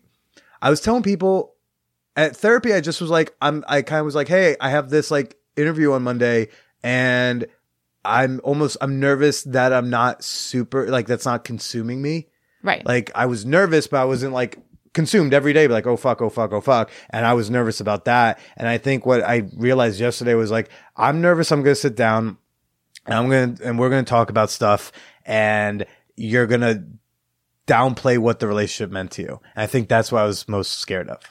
Because Yeah. then that was something that was important to me. And the power move on your end could very easily be whatever, bro. It was three months. It wasn't that big a deal to me. And I think that's what I was most scared of. Well, three months is a significant amount of time. Three months is when I knew that like I fell in love with my partner. Like there's a some lot people that can happen some people but some for some people three months is nothing three months is like you know seven eight dates for Yeah. some people 10 dates for some people Right. and you know i don't i didn't know what attitude you were going to come in with and i think that was my biggest fear but it was three months of like spending almost every day together. yeah it was a very for me it was a very like just because it was i've had relate i've had relationships that weren't boyfriend girlfriend that lasted longer and were serious to me but those three months were like a very powerful three months for me i have not loved someone like that since and i you know that's a Yeah. it's a heavy one so i think that was my biggest fear kind of coming into tonight yeah I, I- more more I was more scared of that than fighting with you. I was more scared of, uh, of that than talking about December 26th. I Yeah. was more scared of that than talking about Paige stuff. Yeah. I think that was my biggest fear. Yeah, I don't really know what my biggest fear was coming in. Um I think that I think something else that I learned from the relationship, just jumping back to that Please. because scatterbrained, um, is like I really like learned my definition of poly from our relationship because I don't know if you remember this, but when we went to the makeout party at House of Gemini and Scorpio, which by the way, I went to another one too, and like it's such garbage. I mean, it's a garbage place, but I like that there's a makeout party. I like that I had the option to go. Yeah. I don't like that they have a doorman who sometimes forces people to make out to prove that they're cool enough to be there. But that's a whole different That Sal thing. guy, yeah. Um, you were saying, but we were there that night and what? we were there that night, and I remember we got into a huge argument after that because like you were uncomfortable with like how many people I had made out with. Is that what happened? I genuinely don't recol- remember a fight after that party, so No, I'm gonna have to default to you. No, no, so there was like a big fair. no, there was like a big fight because. Like you told me that at one point, like I, I don't know if you remember this, but we were playing spin the bottle. And at one point, like I jumped up on somebody and I like wrapped my legs around them and like was like making out with them or whatever. And There was a couple, right? Yeah, There was a couple, and they were not really at all interested in me, but they were with you. yeah, yeah, that happened. Did we too. get into a, a fight, or did I just express discomfort? Like, hey, I'm not angry, but th- I'm feeling this thing, and here's No, we why. got into a fight. Like we Okay. yelled at each other. okay. Um, as we do. And um I just remember feeling like entirely like slut shame that night. And like from that moment on in the relationship, I was actually like I felt like unable to even like date outside of us. Hmm. Because I felt like it made you so uncomfortable to see me even making out with somebody else. And I mean, we dated mean- Kate sort of, but I mean, we fucked Kate. Uh, I don't know if we dated. I mean, you two maybe did your dating, we but like, of like we we like we fucked Kate what couple times? like like a, a handful or so times but i mean like kate and i also like went on a couple dates like while you and i were dating Right, I remember that. so and she's a really sweet girl i don't really see her anymore but like she's a sweet girl i Yeah. have no problems with her but like aside from that like i really didn't date anybody else and it wasn't until you were in Vegas. vegas that i was like why aren't i dating hmm. i'm poly. and i was just like well billy's not here so i'm gonna put myself back on dating apps I mean, I know. I'm not gonna say that whatever happened the night of uh, lip service didn't Yeah. happen. So, but outside of that, like I know I didn't have issues. We like I I know I asked things and have been like, oh, you seeing people's hooking up. I mean, I know I didn't like overall over the course of a relationship.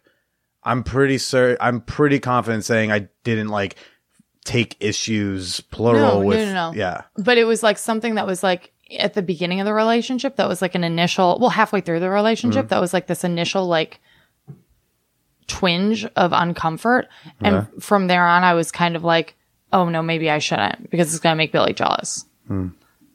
Um which was like a weird way to poly for me where it was like i felt like i would only date or like hook up with people in conjunction with you that makes sense or like at the same thing or whatever it was. yeah yeah Yeah. Interesting. I didn't know that. yeah it felt a little bit more like monogamish because of that um just to quote your favorite dude Sure. yeah I uh I think my what was my main what was my main boundary It was just like don't fuck comic uh don't yeah, don't fuck comics Yeah. while like clearing with me first and here's one who like will just be a no. Yeah. Uh not that Yeah, like yeah. you would have, but there's like there's one comedian in New York City where I'm like, please don't fuck this one and then just like if you're gonna fuck others and they know I'm dating you because I think I would have been fine if they didn't know. Right. I think my thing was I didn't want dudes to think I didn't want comedians to think they're cuckolding me when really I'm like, yeah, no, dude, it's all fucking dandy. Right, right, Congrats. You know, they're great in bed, right? Yeah. Yeah. Uh, I, I think it would have been more that.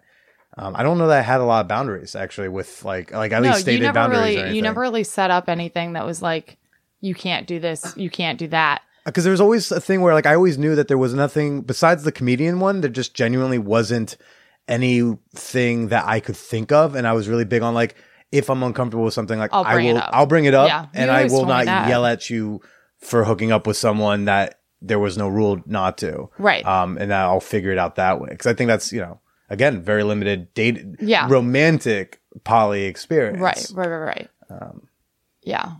To the point that like sometimes I still go back and forth between saying I'm poly and just saying I'm non-monogamous. Cause it's like, I've had open relationships that I at least never had another significant other during Right. them. Uh, so I don't know how that, Right. you know, all goes, but I Well- in theory am. my current partner said that he he never really identified as poly until he fell in love with two people because the idea of polyamory is that you have the ability to love two people at once. Yeah. So And it's great in theory. yeah. Yeah, yeah, yeah. And like I know that I can have that because I have been in love with more than per- one person. Um but yeah, maybe maybe that's something that you'll find later in life. Yeah. It's a thing that's not like um high on my priority list where I'm like I need to have this. I just always know I want that option open. Yeah.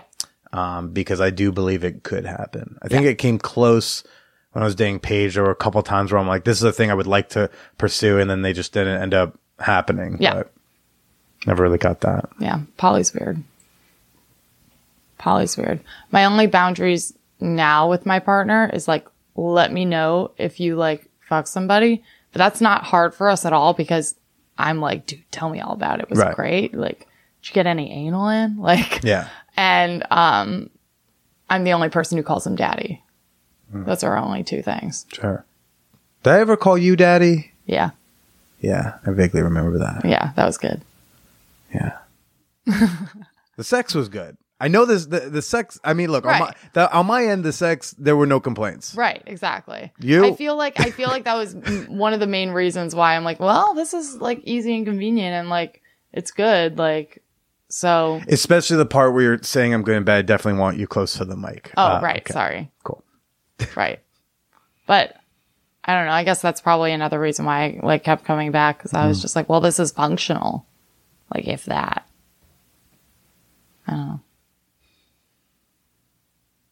Do you have any other thoughts about uh, the relationship, or even also something else someone brought up that I don't think I have to get explicit into unless you have thoughts of uh, the aftermath of it?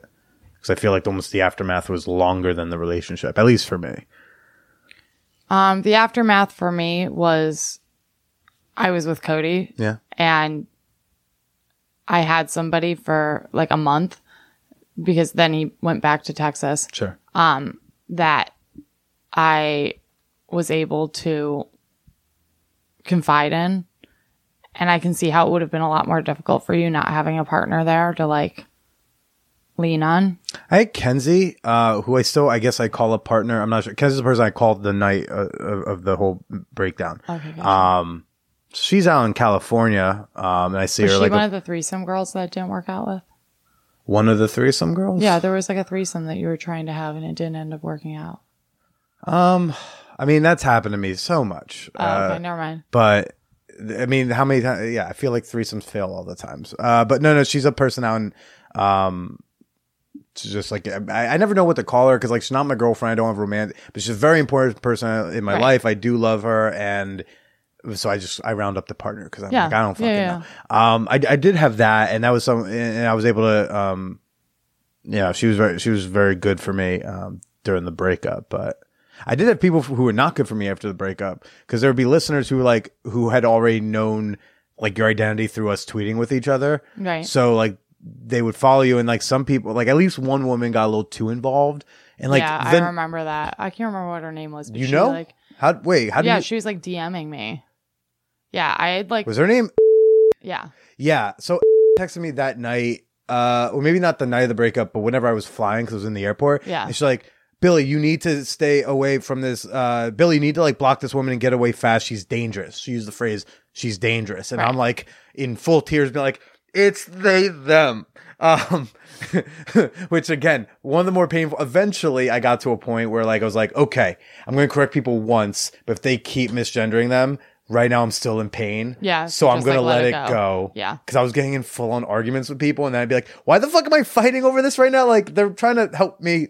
Yeah. Anyways. Um, so I remember like she texted me like she's dangerous. I'm like, okay. I was like, you need to like we we just had a podcast episode about this like two months ago. Right. Do not fucking contact people I'm dating. Do not look them Right. up. Do not DM them, especially after a breakup. Like, do not, you know, I think I remember when the Paige thing, because her name was out there, I was like, hi, you all know her name. Do not fucking reach out. And the Right. same thing holds everybody if you're listening. Don't reach out to people you think I'm fucking dating, whatever. Don't fucking do it. Yeah. Uh, until like maybe you hear on here otherwise. Um, I'm sorry that that happened. I have done my best to. no, I, the- I don't. I hope they didn't say anything. She didn't say that. anything insane. No, I don't remember what was said honestly, but I just remember like getting a lot of like I got like DMs from one person and I got a lot of like responses on tweets. And I was just like, and I would go and I'd look at it and be like, "Oh, random first person in Kentucky? Yeah, you're probably a listener." What kind of things were you getting, if, if you can recall?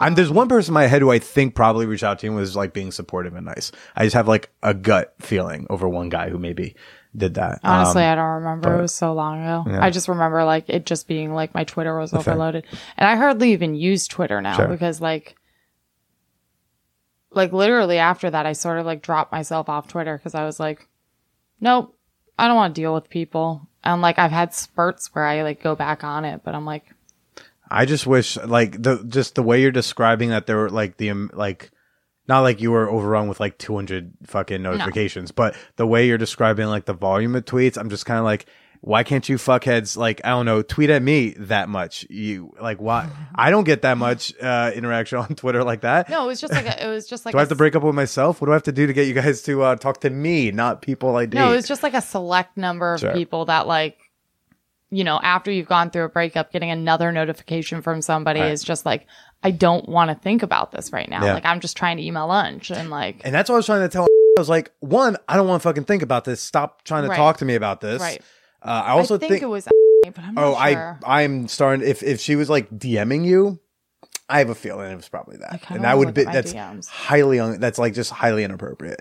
Um, but yeah, um, I'm sorry that that happened. no, it's okay. I never blame you for that. I I knew that that was sort of a a risk of I legit titled a podcast episode like I remember. Off- yeah, I was like- yeah.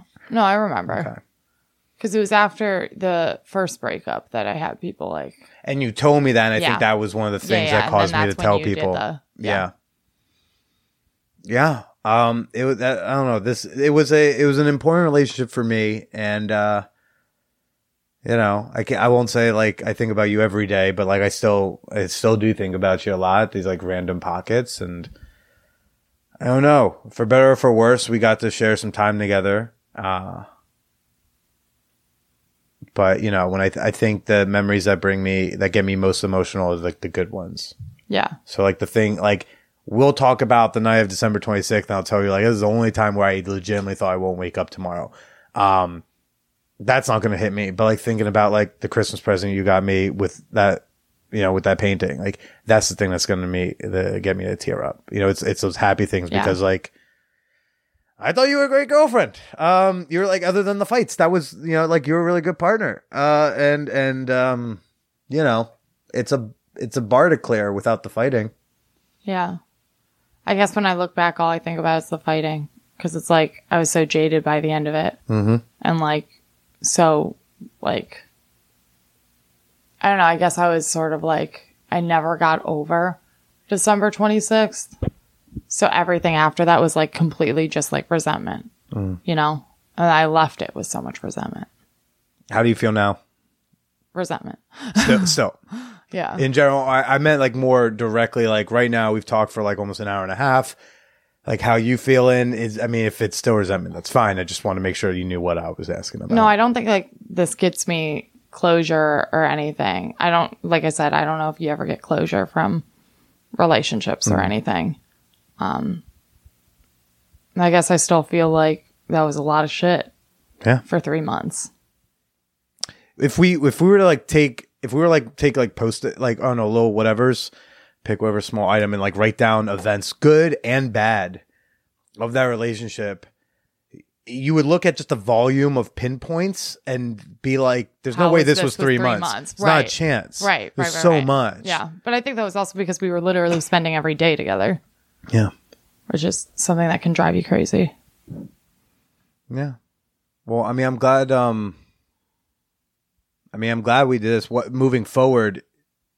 What's I do, and not that I was angry at it at all. I you know, but there was once upon a time where like after the Truce joint trademark that uh, I was like, hey, do you want to try to grab like a civilian coffee? And you were like, not in that place right now. Yeah. Is that a thing that you one day see happening? Not me, not a come on type of thing. Just like, is there a day where you think like, yeah, like what what's going on in my life is good, and like I think I can have coffee and catch up with Billy, or is that a thing where I think the way you phrase it was you would really like to remain casual acquaintances?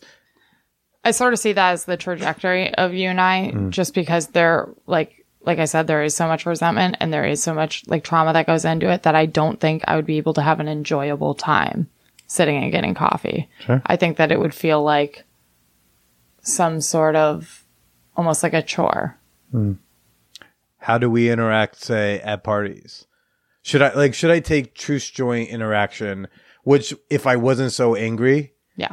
would have been a very pleasant talking to my ex interaction. Right. Like you were being over the top friendly and you were saying, Oh, like I saw you giving the, the aftercare and that was really nice of you. I was with somebody who didn't give me that. And you, you were being like almost starting, starting, Startlingly. right. You got to give me one. Good. Yeah. Um, I was that, uh, surprised by it because I was like, you were a total bitch to me last month and now you're being very nice. I'm Right. very confused. Should I treat that like as an outlier? Is this something where like in parties moving forward when we're seeing each other? No, I'm hoping that we can be like cordial and nice to each other. well, cordial and and- nice one thing, but is like, like, are we sitting down having a joint like at a play party because we just happen to be interacting and one of us has some weed and it's like, all right, we're gonna like be Well, sitting here for a bit. I don't know what circumstances are going to come up. I think that like we've seen each other at multiple play parties at this point. yeah, I've been very stand like, but I've also been very like Are you nervous going every on Saturday? Uh, if my Dane Cook interview gets scheduled at the right time, then I can make it. Oh, cool. I have to go to Philadelphia to do that. Oh, I'm gonna be in LA. Nice. But I don't know. I'm just uh every time I've seen you, I've been uh filled with dread, uh very nervous, and part of me uh has a hard time seeing you have such a good time in a space that I introduced you to. Um I Yeah, think but introducing it to someone doesn't mean that No, you get ownership. Right. Did not say ownership. Didn't say that. And I alluded earlier in, in this chat. It was Yeah, like, that's what I was more- Yeah, yeah. It was just, no, but that's just the motions in my mind. Um, but actually, then when I think back, it's like the, the most pleasant and I could have had a really cool time and you could have even sat next to me if I was being a little bit more welcoming was that was the true story night. It was Yeah. really the only time where I was like, oh, I, and I think that's why I had hit you up to be like, cause I was like, that was really pleasant. And like, if Yeah. our interactions can be like that, where, cause it didn't feel like we were just being cordial cause we're in the same space. That's how our other interactions pretty much every party have been. It seems like you're here, I'm here. We're going to do the, Hey, how are, how are you? But that night made me go like, maybe there's a path at some point where we're at least like more than just acquaintances, but at least friendly. I think I knew And that. that was- ne- Sorry, go ahead. No, just it was it was almost like a, a a shining ray, the only like ray of hope, happiness, positivity in regards to you and I since the breakup was that Yeah, night. I think that I was feeling like a lot of like shame and guilt for the way that I had treated you at the other party. But you had um, seemed to have forgotten. No, Well, I, I knew that it had happened, but when you told me like the actual words that I said, that's what I didn't have the specifics on. okay, okay, okay. Yeah. So I I guess I was like, I know I was a total like shit bag and like people told me I was a total shit bag. So like People told you that, Mm-hmm. and and you just like, um, I, I had people basically tell me like, I'm really proud of you for doing that and for standing up for yourself, but you were too harsh. okay, That was sort of like the general. all right. Just because I'm someone who like, I mean, sometimes people have to tell me, and sometimes I I look at the receipts, and I've had to be like, oh fuck, Yeah. what did I do or what did I say? Right. And so um, I know what that's like. Yeah. So, um, yeah, moving forward, do we just arm's length? Hey, how are you? Yeah. I mean, Okay. I think that I'm most comfortable with that. Okay. Uh, I want to extend to you, uh, if that ever changes, I am open, uh, to, you know, having a cup of coffee or a joint at a fuck show. So, yeah. Um, do you have any like closing thoughts? Whether it's about the relationship or this conversation or whatever. Um, You lost weight. I uh, I've gained 15 pounds. No, you lost weight. That scale says otherwise, but I thank you. That is I I'm supposed to learn how to take compliments. Okay. Well, you're. I look great. like I've lost weight. Yeah. Okay. Thank you. Um, Shay, where? So you have a uh, you have an Indiegogo out that uh, Yeah. is, your, this is a, the oddest promotional tour Yeah. um one could do. Yeah. I I hope all your exes have podcasts that you can also go plug your Indiegogo on. Um, I was actually just on Polly Want a podcast yesterday. okay, which is who's pretty cool. Who's that? I can't remember her name right now. Okay, I'll look it up. Um, so once so you have a you have a uh, pilot that you're trying to shoot, or what, are you trying to shoot the So whole web actually- series? I was actually writing it when we were together. right? No, I Um, remember that. Yeah, you gave me a lot of content, my friend. I, oh, right the fuck back at you. Right the fuck back at you. Um, yeah, so um, I wrote a um, pilot episodic on the intersection of um, gender, queerness, and polyamory. It's about a polyamorous triad that is trying to raise a baby and what happens when that triad doesn't work out. And there's a custody battle, and there's like people dating outside of the triad, and people that are sort of more like closed unit, and all these different identities of non monogamy trying to work it out together. So it's a really, really interesting piece. It's great for the exposure not only of the polyamorous community, but also of the queer community because it dives into like the the stigma against bisexuality and it also dives into somebody who is genderqueer and having them have issues being able to tell people about their bisexuality because of like their own past traumas. And so that's my thank you to you for that one. Anytime. Yeah. Um, but yeah, so it's a it's a really really interesting project. I'm excited to see it going places. Um, it's called Polygone because I like puns and it's like poly and then somebody's gone at the end of it. So I think I'm really funny. You don't have to think that. I thought you were hilarious and motivated and driven. Was the initial thing and, and hot, but uh, mostly motivated, driven, and Yeah. mature and funny. And Yeah. so all the initial things that drew me to you. Yeah. So yeah. But we're um fundraising for it now. Um, I am heading to LA this weekend to be in HCF Pitch Fest, where Mm-hmm. um ten scripts were chosen to like pitch to like industry bigwigs. So I'm super super excited for that. Yeah, I'm really really. I've never been to LA or California for Mm. that matter. Um, so I'm super excited. Um, and You're raising money for it. yeah, so we have an Indiegogo um, that's out right now. It's indiegogo.com slash projects slash polygone dash pilot. So that's Indiegogo slash projects slash P O L Y G O N E dash pilot. And there'll be a link for that in the show notes, everybody. Um, and I'm sure, if, do you want them to follow you on social media? Do you not? That's your call. They can follow they can follow the Polygone page and they'll Sure. probably figure out my social media from that. where do you, where, yeah, where, where It's can they go for that? Instagram, Twitter, and Facebook at Polygone the film. P O L Y G O N E. the film. Yeah. All It was originally a film. Well, go go everyone go check that out. I'm sure the link for the Indiegogo will be in those uh, bios, but you'll find them in the show notes here.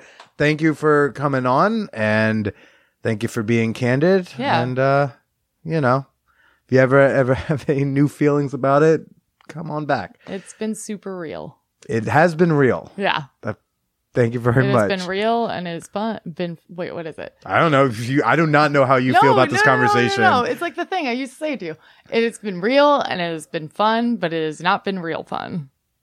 I think I blacked that part out. Okay. Uh, why don't you say goodbye to everybody? Okay. Bye, Toodles.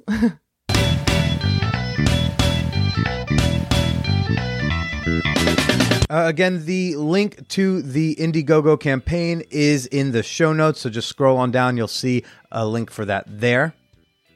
And, uh, and of course, go follow uh, Polygone on their socials.